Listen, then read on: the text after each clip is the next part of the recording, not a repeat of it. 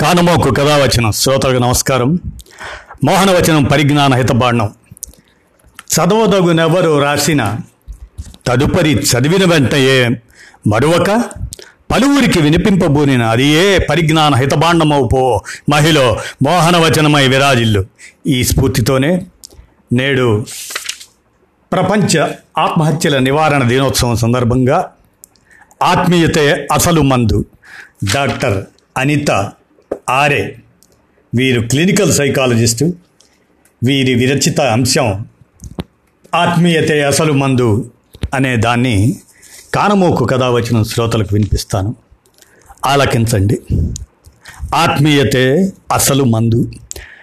పత్రికలు, టీవీలు, సామాజిక మాధ్యమాలు, ఎటు చూసినా విన్నా తరచూ కనిపిస్తున్న వార్త ఆత్మహత్య, అపజయాలు, మద్యపానం, కుటుంబ కలహాలు, మానసిక సమస్యలు. ఇప్పుడు కరోనా. ఈ కారణం ఏదైనా ముప్పు ప్రాణానికే. ప్రపంచ ఆరోగ్య సంస్థ అంచనాల ప్రకారం ఏటా ఎనిమిది లక్షల మంది ఆత్మహత్యలకు పాల్పడుతున్నారు. ప్రతి నలభై సెకండ్లకు ఒక బలవన్మరణం సంభవిస్తుంది. ఆత్మహత్య చేసుకునే వారిలో పదిహేను నుండి ఇరవై తొమ్మిది సంవత్సరాల లోపు వారే అత్యధికంగా ఉన్నారు. అరవై ఏళ్లు దాటిన వారు బలవన్మరణాలకు పాల్పడుతున్న ఉదంతాలు వెలుగు చూస్తున్నాయి. దేశంలో సంభవించే మరణాల్లో ఆత్మహత్య ద్వారా మరణించే వారిది రెండో స్థానం. ప్రతి ఆత్మహత్య వెనుక ఒక బలహీన క్షణం, కొడిగట్టిన ఆశ, ఆవిరైన అవకాశం ఉంటుంది. ఈ కారణాలు ఎవరికీ కనపడవు, వినపడవు. మనకు తెలియని మరెన్నో కోణాలు ఉంటాయి. నిరాశ, నిస్సహాయత, తన మీద తనకు నమ్మకం లేకపోవటం బలవన్మరణాలకు ప్రధాన కారణాలుగా చెప్పవచ్చు. కొన్నిసార్లు క్షణికావేశం, బెదిరింపు ధోరణిలో చేస్తున్న ప్రయత్నాలు ఆత్మహత్యలుగా మారుతున్నాయి. ప్రపంచం సాంకేతిక పరంగా ముందుకు పోతున్నా ఆత్మహత్యలను నివారించలేకపోవటం బాధ కలిగిస్తుంది. ఆత్మహత్య చేసుకోవాలనుకునేవారు అంచెలంచెలుగా ప్రణాళికను రూపొందించుకొని అమలు చేస్తుంటారు. ఆ వ్యక్తిలో నిరాశ, నిస్సహాయత వంటి భావాలు మొదట కలుగుతాయి. ఇవి బలపడి ఆత్మహత్య వైపు ఆలోచనలుగా మారుతాయి. ఇది మొదటి మెట్టు.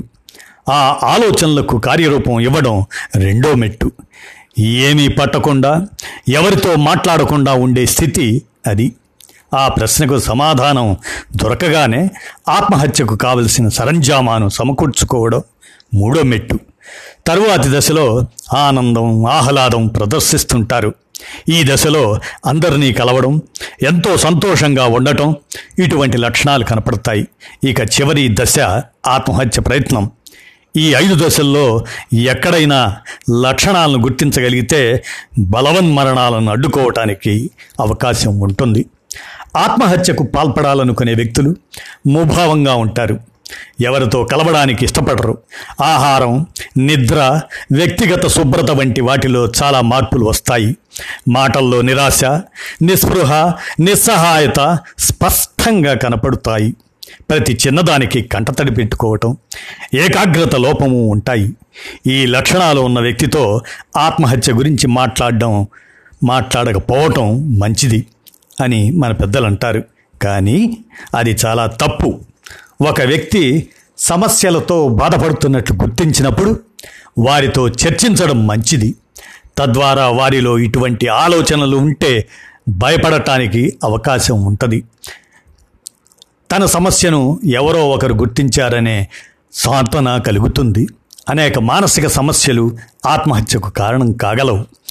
మానసిక కుంగుబాటు, ఆందోళన, స్కిజోఫ్రీనియా ఇలాంటి అనేక సమస్యల వల్ల ఆత్మహత్యలకు పాల్పడుతుంటారు. మానసిక ఆరోగ్యం ఈ సమస్యల పట్ల నిర్లక్ష్య ధోరణి, సరైన పరిజ్ఞానం లేకపోవడం ఆత్మహత్యలకు పెద్ద కారణంగా చెప్పవచ్చు. మానసిక సమస్యలు ఉన్నవారిని ఐదు ప్రధాన లక్షణాల ద్వారా గుర్తించవచ్చు. ఒకటి, ఆహారం, నిద్ర విషయాలలో తీవ్ర మార్పులు, అతి నిద్ర లేదా నిద్ర సరిగ్గా లేకపోవటం, ఆహారం మితిమీరి తినడం లేక చాలా తక్కువ తినడం. రెండవది, ఇతరులతో కలవకపోవటం లేక అతి స్నేహం ప్రదర్శించి మాట్లాడటం. మూడవది, వ్యక్తిగత శ్రద్ధ తగ్గటం. పరిశుభ్రత, వస్త్రధోరణిలో మార్పులు. నాలుగవది, రోజువారీ పనులు బొత్తిగా విస్మరించడం లేదా అతిగా చేయడం. ఐదవది, తమలో తాము మాట్లాడుకోవటం, నవ్వుకోవటం, అర్థం కాని విధంగా మాట్లాడటం, చెప్పిందే చెప్పడం. ఈ లక్షణాల్లో ఏవి ఉన్నా మానసిక వైద్యుల సలహాలు తీసుకోవాలి. సరైన వైద్యం అందిస్తే ఇలాంటి వారు సులభంగా సాధారణ స్థితికి చేరుకుంటారు. ఒత్తిడిని తట్టుకోలేకపోవటం, పరిస్థితులకు అనుగుణంగా మనల్ని మనం మలుచుకోలేకపోవటం, భవిష్యత్తు కన్నా గతంపైనే ఆలోచనలు ఎక్కువగా ఉండటం, ఆత్మన్యూనత భావం, స్వీయ సానుభూతి వంటివి ఈ సమస్యకు దారితీస్తున్న ప్రధాన కారణాలు. ఎవరిలోనైనా ఆత్మహత్య లక్షణాలు ఉన్నట్లు భావిస్తే వారిని ఒంటరిగా వదలకూడదు. ఎక్కువగా మాట్లాడించడం ద్వారా వారి మనసులోని బాధను పంచుకునేందుకు ప్రయత్నించాలి. తద్వారా వారి బాధను చాలా వరకు తగ్గించవచ్చు. దీనివల్ల ఆశ చిగురిస్తుంది, ఆలోచనలో మార్పు వస్తుంది. తోచిన సలహాలు ఇవ్వడంతో పాటు సాయం చేయడం వల్ల నిస్సహాయ స్థితి నుంచి వారిని బయటకు లాగాలి.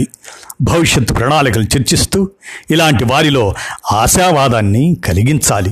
ప్రాథమిక ఆరోగ్య కేంద్రాల సిబ్బందికి, ఆశా వర్కర్లకు తగిన శిక్షణ ఇస్తే వారు సైతం ఆత్మహత్య లక్షణాలు ఉన్నవారిని కొంత ప్రయత్నంతో గుర్తుపట్టగలరు. కుటుంబం, ఉపాధ్యాయులు, స్నేహితులు అండగా నిలిస్తే ఆత్మహత్యలను అరికట్టి ఆరోగ్యవంతమైన సమాజాన్ని నిర్మించవచ్చు అని క్లినికల్ సైకాలజిస్ట్ డాక్టర్ అనిత ఆరే గారు వివరించారు. దీన్ని మన కానమోకు కథావచన శ్రోతలకు వినిపించాను. విన్నారు కదా, ధన్యవాదాలు.